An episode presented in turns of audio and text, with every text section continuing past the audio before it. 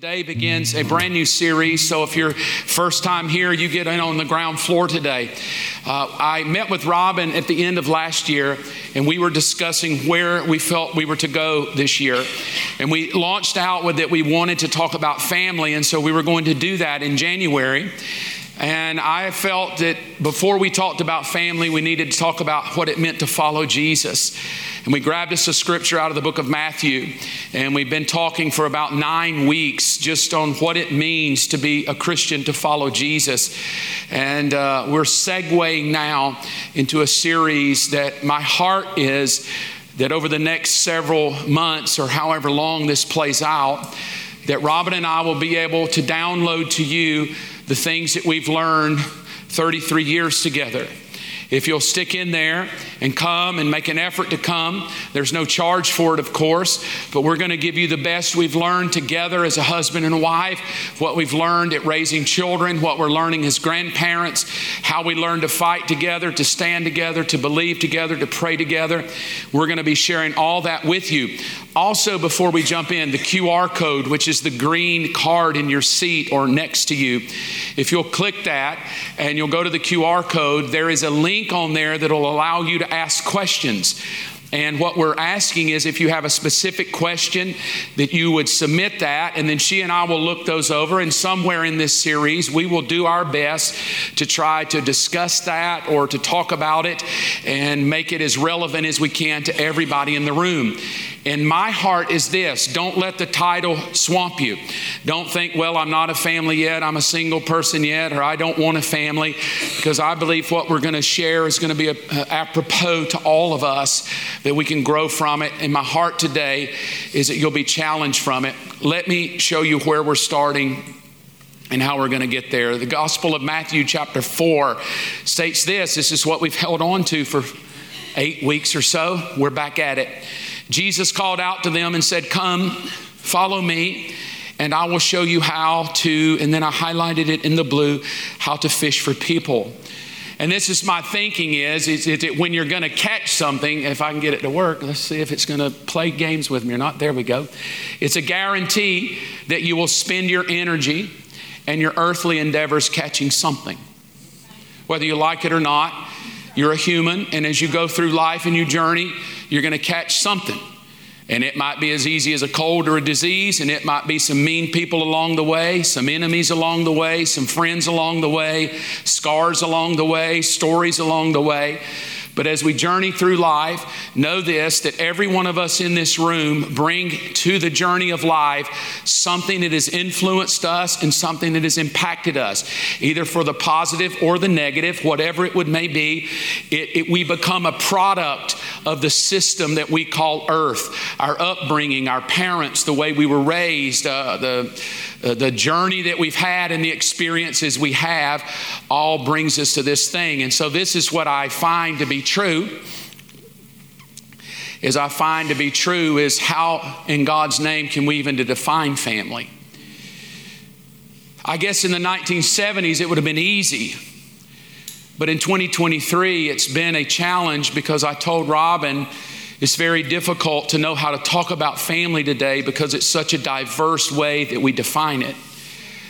I made a joke that it would be easier to teach the book of Revelation than to teach about family because we all bring to the table the good, the bad, and the ugly. And to think that a preacher could have a sermon that could change it all is, it, it kind of makes me a little skeptical because your life won't be changed with just a mic drop moment or a tweet or a book. We all come to this thing called family, and it's with you your whole life. It never leaves you. It can haunt you, it can bless you, it can inspire you, or it can cause you to tuck tail and run. And it gets ugly because everybody that's family comes to church and then we say, hey, we're all family. And that's even worse because we all bring our experiences to the table. We bring our hurts, our past hurts, our past preachers, our past churches, our past exes and lovers and everything else. We lump you up in a room on Sunday and shake it up and go, let's all sing. and it's difficult. It really is. I mean, I've, I've played around with it over three months, knowing I would ultimately launch into this series. But how do we define it? How do we get it done? What is family? So, my goal today is to try to define for you a landing place that we just say, this is what we mean here when we say family because Robin and I can come up and discuss things and teach every week. And at the end of the day, if we're all coming at it with our different definitions, how many of you know if you define it differently, you hear it differently?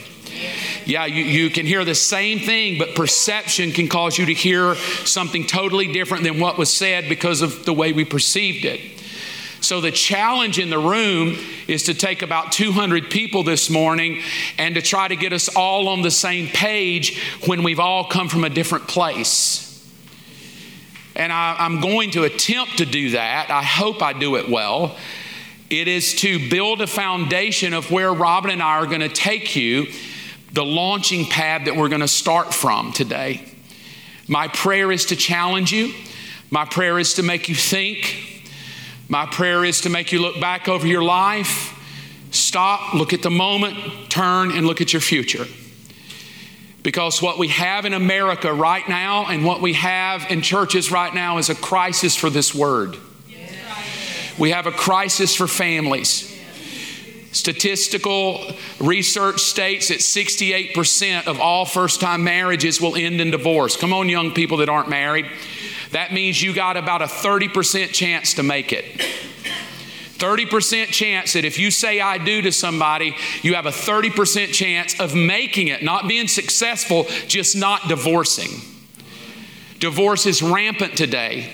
It's rampant in the church, it's rampant everywhere. Uh, lust, addictions, rampant. I, I do know this without picking on anybody because we're all in the journey, right? We all try to do our best at times. And I know Robin and I have had deep discussions on our date nights about parenting because we've asked, did we do it well? We hope we did. We look at some things and go, man, we failed here and here. And so I, I do want you to know that she and I don't think we're perfect by any means. But I do believe we fought well enough together for 33 years that what we'll say will be meaningful. And again, I don't want you to think that because we're teaching it that we're all perfect on it. But I will say she and I did not get where we got today haphazardly by luck. We got where we are in life today because we started a journey with a plan. And there have been times that uh, we've been angry with each other, times I've slept on the couch. I don't know why she doesn't do that, but, but I, it just dawned on me wait a minute. She should be on the couch. There have been times we probably looked at each other and thought, What in the world did we do getting married? But we fought it out. And I don't mean fist fight it. I mean, we knew what we wanted. We knew what we wanted to see in each other. We knew what we believed about each other. And so we got in this thing called marriage, and we've been in it 33 years. We bear the scars of it, we, we bear the fun, we bear the pictures and the memories. But the shepherds that are leading this house got where we got not because we woke up and thought we would get lucky. We got where we got because we woke up. If we needed to cry, we cried. If we needed to fight it out, we fought. But we came to the, we came to the moment of marriage with one thought, and it was no matter what goes down, we will never divorce. Now, I know that people do, so I'm not putting you down if you've been it because all of us, like I said, are on a journey of life. I'll explain that a little more. But for she and I, we started out that it doesn't matter how bad it gets, we're going to hang in this thing together. We're going to fight it out because we want to grow old. We want to be sitting there old, and we want to be watching our children's children's children grow old, and we want to be sitting by each other with stories to tell. And there have been times we've wondered maybe will we make it? There have been times we've thought, are we going? But we kept pressing on. We kept fighting for it. We kept reaching for it. And I'll tell you this there's nothing about it that's really romantic at times. I, young people, I love romance. Romance is wonderful. The hugs, the kisses, the cuddles, the coffees, the movies, the dates, they're all wonderful. But I will tell you, it will not get you to the end because if you do not have a little chutzpah to hold on and commit to this thing and fight for this thing, your feelings will take over and you'll start going, I just want to be happy. And I'm like, no, you don't want to be happy. Grow up. You don't get to the end of the journey just being happy. Sometimes I'm happy, sometimes I'm real happy, sometimes I'm crappy. It just, I got to work it out. I got to keep fighting together. We got to keep going. Sometimes it's fun, sometimes it's not. Sometimes the kisses are a little boring, and sometimes they're like, wow, let's have another kid. Uh, my dad gave me advice long ago. He said, Son, the best advice I can give you as a, as a dad, he said, sometimes marriage is like steak and potatoes, and sometimes it's broccoli, but both of them are good for you, right? Now, I was too young to believe him. I'm like, that's dumb. I know what that means now because I know what steak and tater love is like. And I've had broccoli love. Both are good, but I like steak and tater better.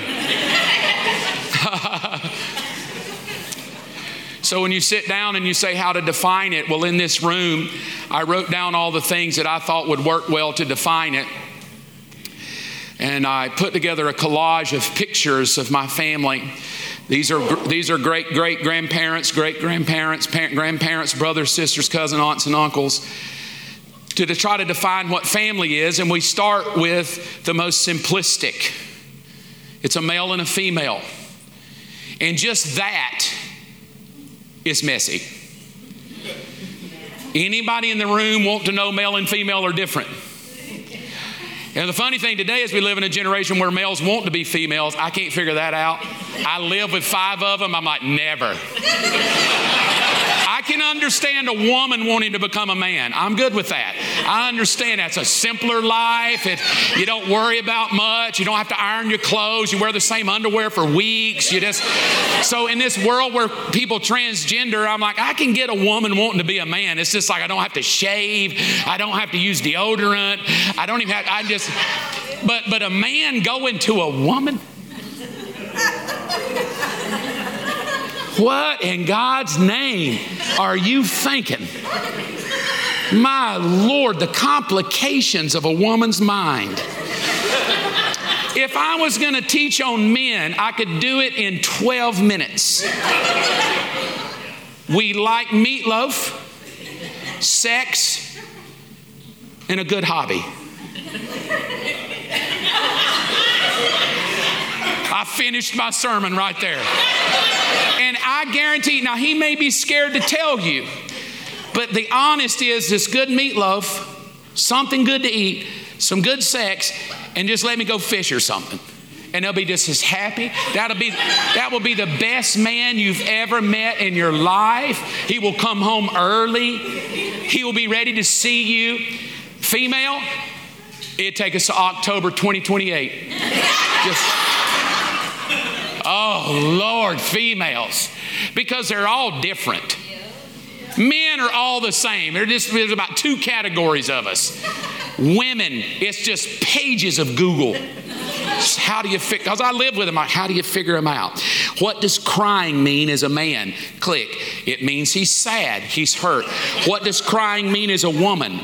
First off, she's hurt. She's mad. You didn't listen to her. You, you ignored her. Like, oh my God, just a list. So if, if we just stop here, family is complicated. And I'll show you how stupid we were, because I want to just be transparent. When I met her, and I asked her to marry me, and she said, Yes. And I said, Thank you. And we went to counseling, premarital counseling. That's where they tell you if you'll go, you'll have a better marriage. And so we thought, let's do it. And so we go to premarital counseling and we sit down, and the little counselor's got all the little PhDs, HDDs behind their name, and we don't care. We're in love. We don't even think we need counseling because we're in love. And sitting there with the counselor, we said this. Please forgive me, but I said it, and she agreed. We said, We're never going to argue. We love each other too much. Did you not say that? She's looking at this little handsome body. I'm looking at her. And the, and the, the little lady that's counseling us, we just looked at each other and with goo goo eyes, we were like, we're never going to argue. We just love each other. I wish that lady would have slapped me. She just sat there looking at me, never said a word, but I know what she was thinking. They're in for a rude awakening. How naive, but you see what love will do. Love will make you think that our giddiness will keep us in the game. Giddy, giddy won't keep you in the game. Because we've had to argue it out and fight it out together to get where we wanted. But not only that, the male and the female turn into a husband and a wife. And by that I mean I, I now have to love her, but I'm a product of my mother. She's a product of her mother. I'm a product of how I was raised. She's a product of how she was raised. There's expectations placed on men and culture. There's expectations placed on wives. Not only does culture place the expectation, religion places the expectation on what a man should be, what a woman should be. Culture tells men what they should be and what women should be. Your friends think what a man should be, what a woman should be. Your parents think what that should be. Your friends think what that should be. And you jump into it, and there's book after book after book you can read on what a husband should do and what a wife should do. So we're only two deep, and it's already so complicated it can make your head hurt. There's books upon books upon books of how a husband should love a wife. You could fill this entire building up with resources and videos and books just on these four things teaching men how to know women and husbands how to love wives, and we could spend eternity trying to figure it out. It gets a little better because not only do we have to deal with husbands and wives, we have to deal with a husband and wife, then we add kids. And as soon as you add kids in, just kiss romance goodbye. romance will come back about 30 years later, but not right now. She's always tired. The house is dirty. Somebody's always arguing. Somebody's got to be somewhere. And then I never knew that I would go back to school five times over. I would have to repeat fifth grade over and over and over. My God, I'd just rather have stupid kids. I don't want to. I don't want to do homework again. And then you have a second, a third, and a fourth kid, and then my my luck was all four of my children were females. I didn't get this. I didn't get that. I got this. I got females. I got a man sitting around going, What are y'all mad about today? What are y'all crying about? Everybody's crying. What's going on? we just don't feel like you listen to us. What do you mean, listen to you? I'm listening to you right now trying to figure it all out. And then the kid gets upset, so they tell mom. Then mom comes and tells me what I did wrong. And then I have to say, well, they need to grow up. Well, you shouldn't talk to them that way. And then the whole thing is just a bomb in the air. Texting me, she's upset. Don't say anything. She's an adult. Like, what? So we're only three deep, and you can see how complicated it can be. Because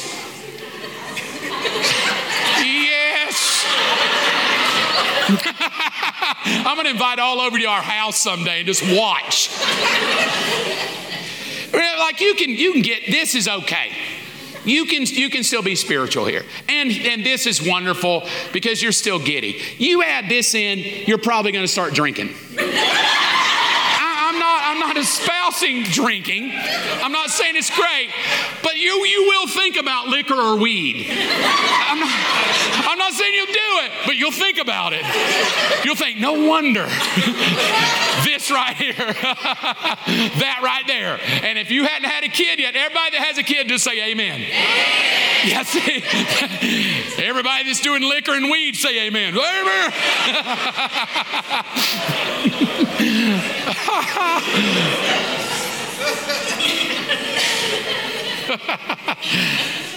oh, it gets worse. Kids kick in, you become a divorced person, you carry baggage around, trying to figure out who gets the kids, where they go. Then, not only that, do you have divorced kids, you come and you get widowed with kids. She had to bury her husband. She was left with no money.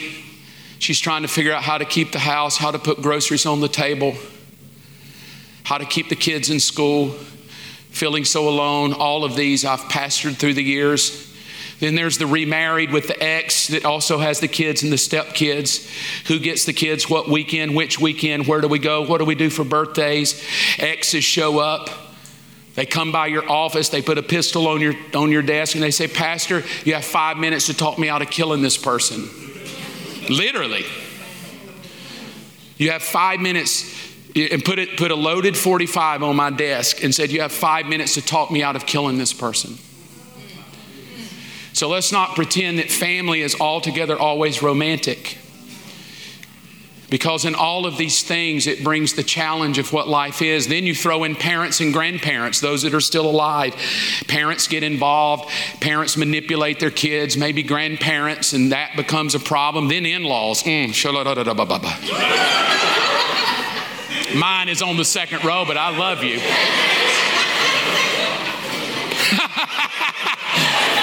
My in law's on the second row. I ain't saying a thing.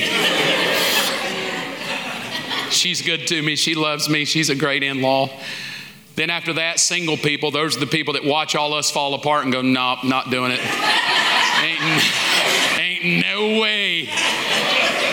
And then we've got single that are divorced. They did it, they tried it, never again. I'm done. I'm just going to live alone. I'm good with that. And then we got same sex couples. Uh, this was the counseling where the man left the wife for another man and ran off with another man, married another man, and left his wife and kids alone.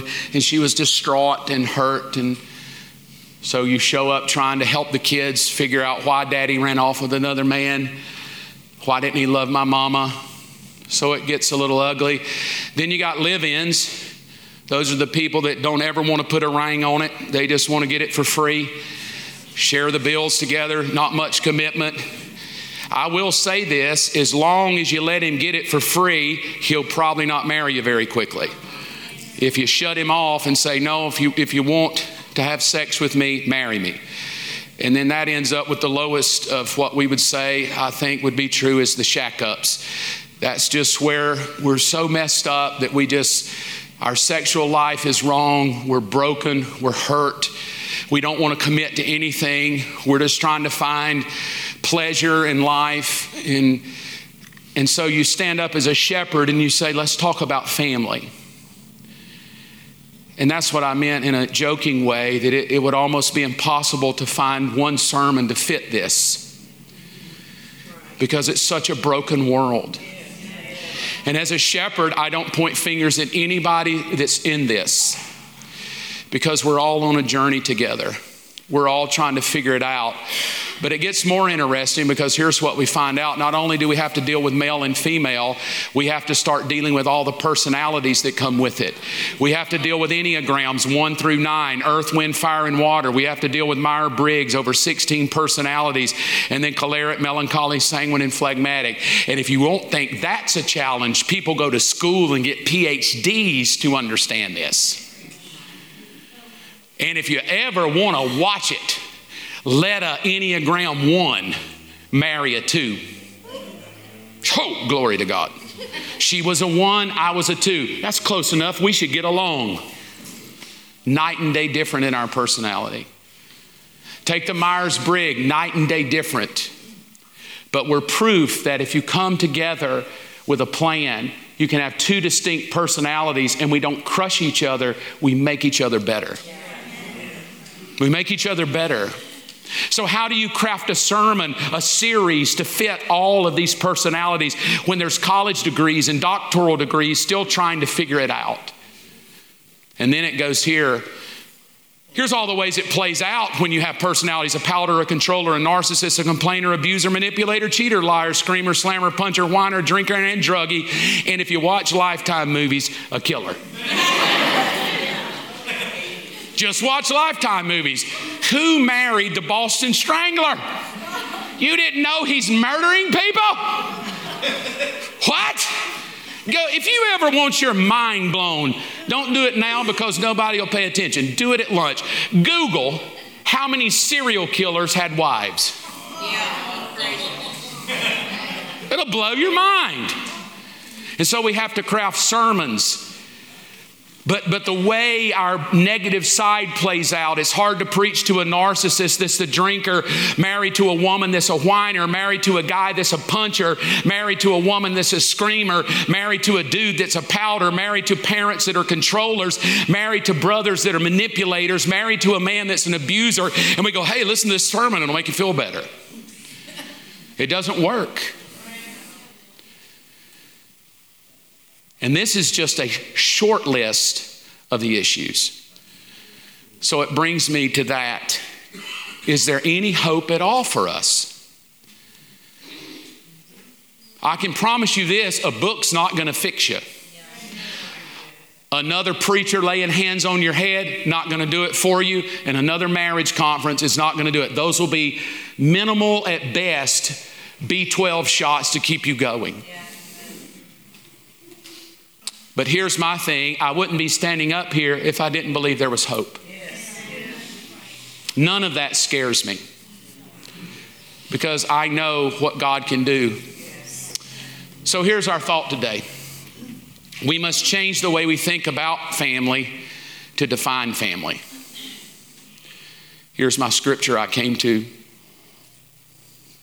Isaiah chapter 39. And Isaiah said to Hezekiah, Listen to the message from the Lord of heaven's armies. There's a time coming. Now, this is a prophet, Isaiah, speaking to a king. He was already in a castle, he already had it going on, everything's good for him. There's a time coming when everything in your palace and all the treasures stored up by your ancestors until now will be carried off to Babylon. Nothing will be left, says the Lord. And then verse 7 this is the prophet to the king. Some of your very own sons will be taken away into exile. They will become eunuchs. That means that they cut off for the male, they cut off the penis and they transition the male into a female so they can't move forward and have children. And then it says this, and then they will serve the palace of the Babylon's king. In other words, they'll serve other gods.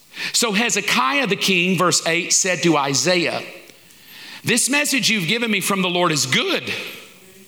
For the king was thinking, at least there will be peace and security in my lifetime. And I thought, what in God's name? Like when I read that, I had to stop and pause. What kind of father would say, hey, your, your kids are going to be taken away? Everything you poured into them, gone. Every hope you've had for them, gone. Every dream you had for them, gone. Everything you wrote in their little baby book that you hoped for them, gone. And by the way, they'll become eunuchs. In other words, they'll do nothing productive. We're in a generation now where men are thinking they can become women. We're already in this generation. We're losing family because of it. We're losing family because of it. A generation, and it says, and they will serve in the palace of Babylon's king means nothing to us. But in that moment, prophesied to that king, it meant that your children won't even know God. You've worked really hard, you've amassed a bunch of stuff, but you're going to lose it all Every bit of it gone. Every hope for your children gone. I, my dad said something not long ago. We were talking. He said, The country that I so knew years ago that I fought for, Korean War, he said, I look at it, it's not even the same country. And then he said this, and we've lost our country. We've not only lost a country, we've lost our children. We've lost our families. We're trading them off for things. And then this is his thinking well, as long as it's good in my lifetime, meaning there will be an entire generation of people that are working just to have a good life because a good life is what they're selling their soul for, but they're losing their children along the way. They're losing their marriage along the way. They're losing their sanity along the way. And they go, well, it's good. So this plagued me. How could a man say, I really don't care what happens to the, my future, I just care about now? But let me tell you this everybody in this room, how you respond right now in this generation will determine the kind of country and the kind of family and that your children and your grandchildren live in. How, what you do right now will determine the kind of family that your children will tolerate, that will determine the kind of husband your daughter will marry, that will determine the kind of man or woman that your kids marry, and the kind of life they will live is you. They watch us. So that I do what I typically do. I went to see what Jesus said. This is what he said in Matthew 16. If you try to hang on to your life, you will lose it. But if you give up your life for my sake, you'll save it. And what do you benefit if you gain the whole world but lose your own soul? And then this was the, the crowning moment of where I want to land and start and put us all on the same launching pad. Jesus asked a question Is anything more important than your soul? And so I wrote this down for that moment of what I believe family is to define it. The definition I want to hold on to is family is the legacy of souls. It's a legacy of souls. You're leaving behind children and grandchildren, and then they will carry on however they carry on, depending on what you have deposited within them. And so when I say this about me and Robin, we're going to stand up here and talk about family. I do again want to say we did not get where we got today by luck or privilege. We got here today because of legacy.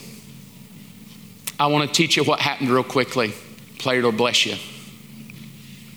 Mom and dad, come on up. Give my mom and dad a hand, if you will.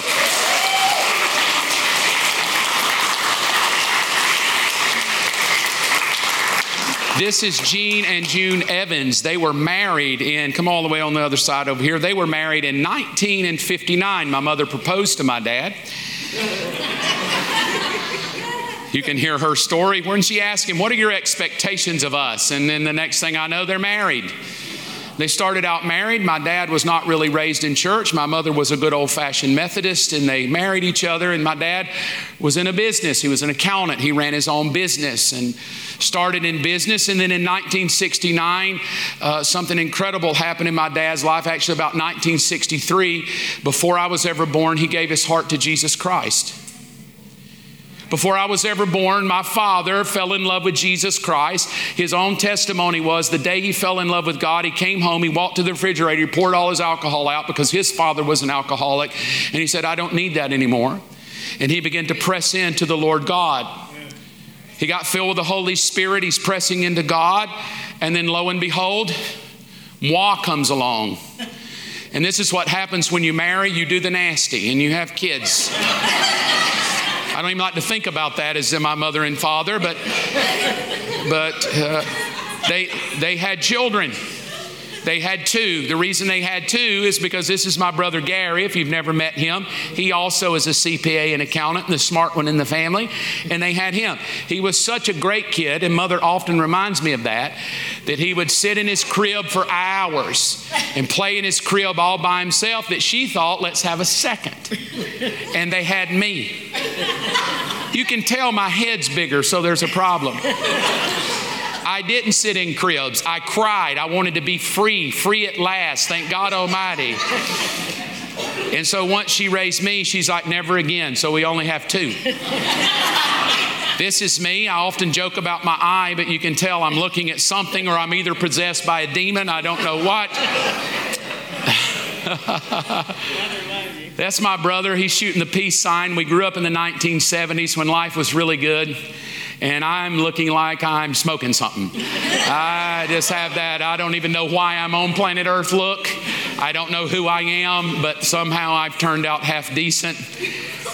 And uh, I would like to introduce you now to my wonderful mother in law, Miss Diana.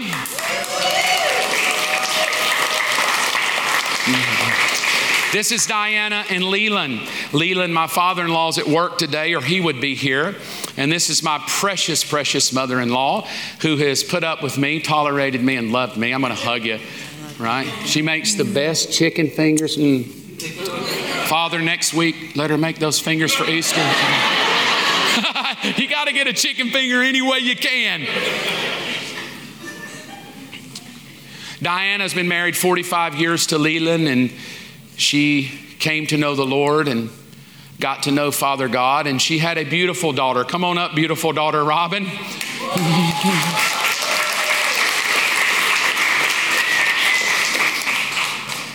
and at this moment in life, for those of you that may not know, a legacy is starting to be formed. We don't even know each other yet, but God knows us, and God is working a legacy out. She and I could have never planned out this day as it sits today when we first met. For those of you that don't know Robin's story, Diana had Robin out of wedlock with a gentleman named Earl, that's Robin's biological father. He tapped out, see you later, never around. She never knew him until several years ago, found out about him and found some of her brothers and sisters through that gentleman. So Robin is raised with no father. No big deal because mother's not going to let her be a victim because mother is pressing into the Holy Ghost. Yes.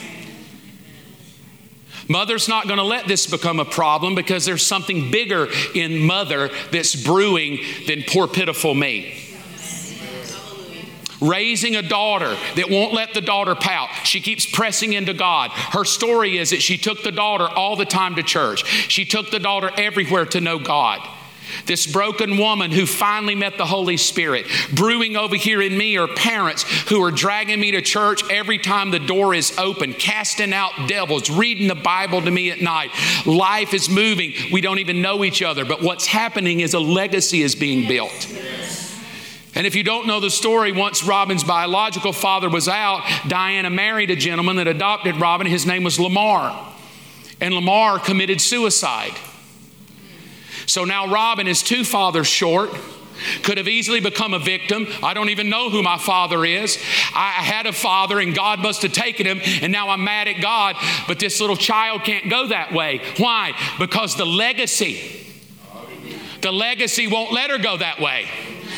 The legacy keeps pressing into God and keeps pulling the child to God. Wait, no biological father? Yeah, keep coming to God. Your father committed suicide, your stepfather, keep coming to God. She would not allow her daughter to become a product of the world. So long before we ever met, there's legacy that's happening. God's preparing something, He's preparing a future. He's preparing things we don't even know. And what we have is we have two sets of parents pressing into God that are refusing to allow their children to become products of society and victims of hurt. We don't even know. We, are too young to know. We're just born into it. Nobody asked us, but they begin to press into God, and she began to press into God, and we're being pulled along by their faith, and we're becoming products of a legacy of people that pressed into God. So the two, obviously in the annals of heaven, met. Look how cute we are. No wonder you married me.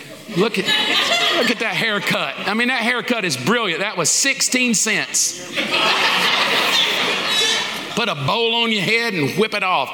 And don't let your dad take you because your dad will shave it off. He'll just take you to, we're going to Crow. I got it for a quarter.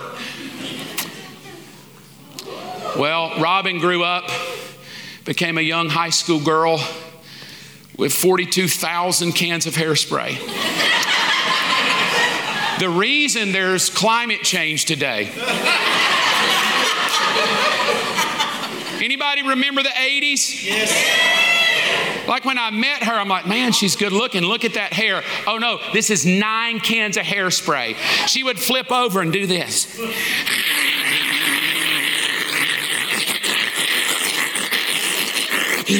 I would come in like hair sticking up like that. I'm like, my God, no wonder I'm on an inhaler. I, didn't smoke because I didn't want to smoke. I was afraid she'd blow up. I like light a match, her hair.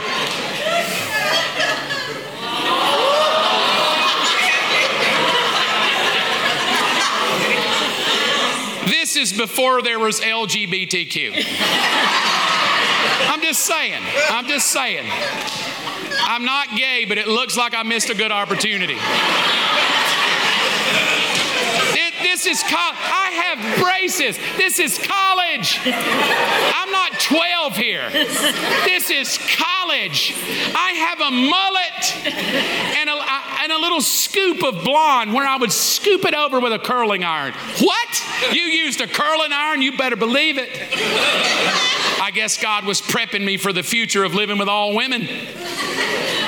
But ugly men, I'm hope for you. I'm hope that every ugly fella can get a woman. Right here, this old boy's hope for you, man. You think I'm just too ugly? No, just go remember Pastor Mark. There's hope. We met each other. We met each other. You want, you want to tell you where we met each other? We didn't meet each other in the club. We didn't meet each other in some nasty bar somewhere. We didn't meet each other on Tinder. We didn't meet each other on Christian Mingle. You know where we met each other? Both of us chasing God because of a legacy of parents that poured into me. Son, when you run, you run hard after God. And if you'll run hard after God, He's got every dream and desire waiting on you. With a mother that says, Honey, if you will run after God, God will have everything waiting on you. And so I start running after God. She's running after God. And in the weirdest of ways, we both ran to the same location. And we hooked up in Tulsa, Oklahoma. I saw how good looking she was, and I just went for it. I'm like, I'm going to go for it. I'm going to ask her to go out with me. Boys, come on, fellas. Wimpy fellas, get over it. My God, if she's good looking, go ask her out. Just, just bowl yourself up. Hey, you want to go out with me? And she's probably going to go, no. And just don't cry. Just walk away and go, well, you're going to miss out. Because I'm awesome. So I saw her and I went for it. Uh, you know, I got rid of the blonde by then, and um, my teeth get, look nice now. So God was preparing me. Welcome. And so I saw how cute she was, and we went on a date. And then, like any woman, she kissed me. Just smack on the lips. Just, I'm like, what? She just kissed me. And I'm like, wow. And it was such a good kiss that I proposed. this is our engagement picture. That little swoop there. She's got me using hairspray now. the Lion King. Every time we pull this out in our family, the girls will go, Oh, Savannah.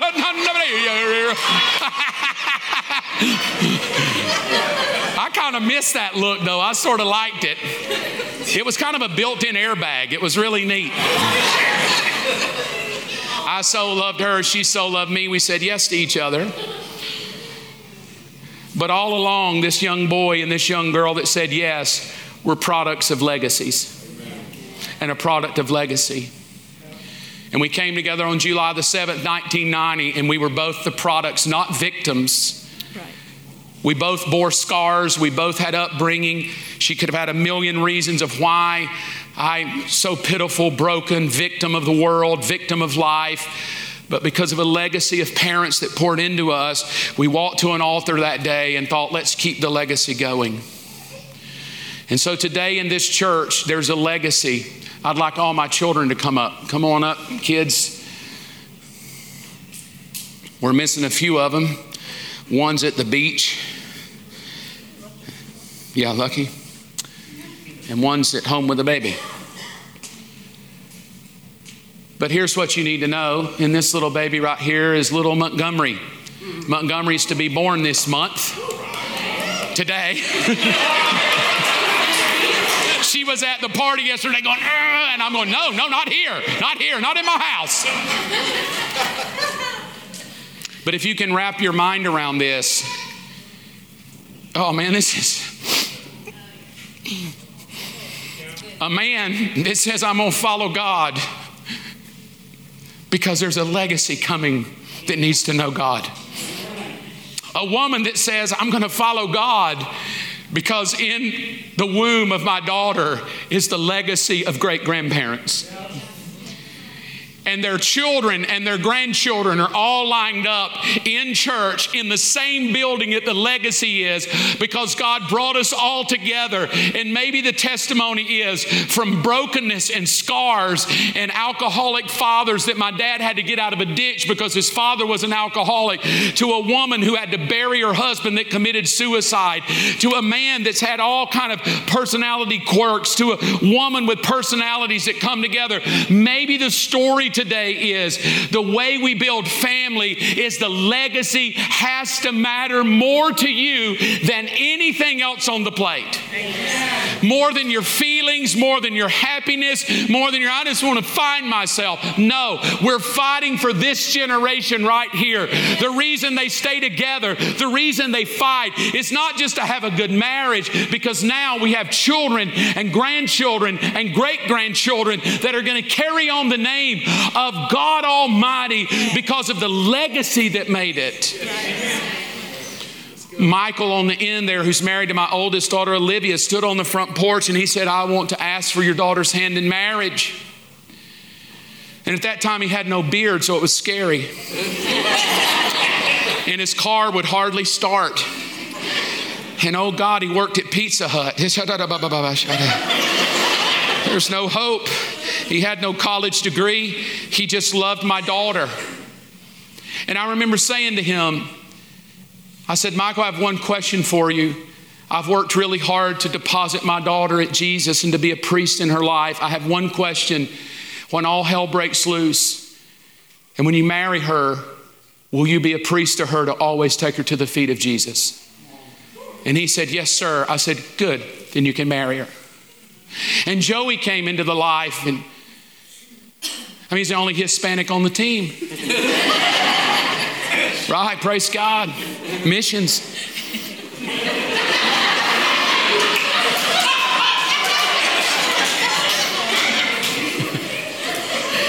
We're all jealous of him because his skin is just like gorgeously brown. We're all like, yeah, we go to Florida. I'm like, Joey, put a shirt on. Come on, man. We're all out there like laying out, and Joey walks by and go, Don't you wish you were me? Oh. Joey came and said, I, I want to ask if I can marry Sophia. And I said, Well, Joe, I have a question for you. Same question. When all hell breaks loose and my daughter needs Jesus, can you always deposit her at the feet of Jesus?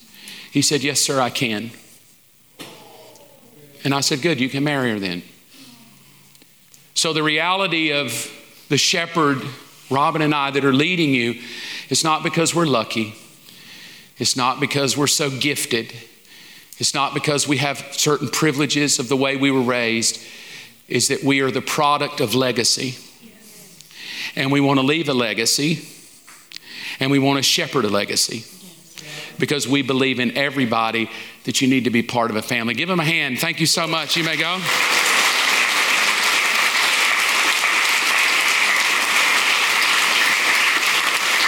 I'm going to ask the praise team if they will come up as we get ready to close. What I would like to say to you today is at the root, this is my belief, and where Robin and I are going to take you. At the root of all marriage and family conflict is the neglect of the soul.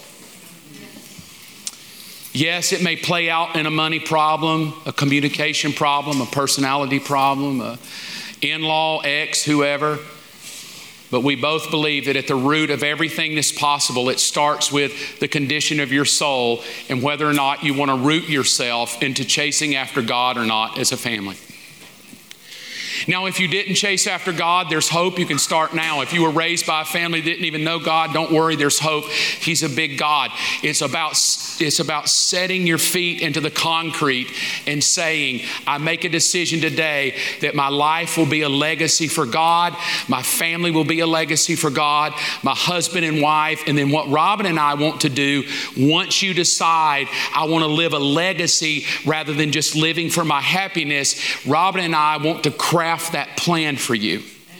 We want to give you very practical ways of how to be a husband, a wife, a father, a mother, a parent, how to get over problems and through hard times. We want to teach you how to do that. And I pray we'll do well with it. But here's the thought for today. Is the reason I'm doing what I'm doing with Robin is because we're leaving a legacy to our grandchildren. And not just houses and cars, and we joke about who's going to get the guitars, who's going to get the houses, and we all laugh about it. But the worst thing I could pass to my children are my guitars, cars, and houses. But the best thing I can pass to them is God. It's the best thing I can give them. Now, I'm going to help them along the way, help them get cars, help them find homes. I'm going to do my best as a father. But if I've not shown my kids the importance of God first, Jesus first, let's chase Him first, I lose sight that I'm working for a legacy. Because anybody can buy my granddaughter a Jessie outfit, but not just anybody can lead her to God her mother and father, her aunts, her uncles, and her grandparents and great grandparents lead her to God. And so, to me, this is what our family series is going to be. Do you or don't you want to fight for legacy? Do you or don't you? You may have blown it. It's okay. You can start today. I'm going to start fighting for legacy. Stand up with me, if you will. This is the thought I want to leave you with.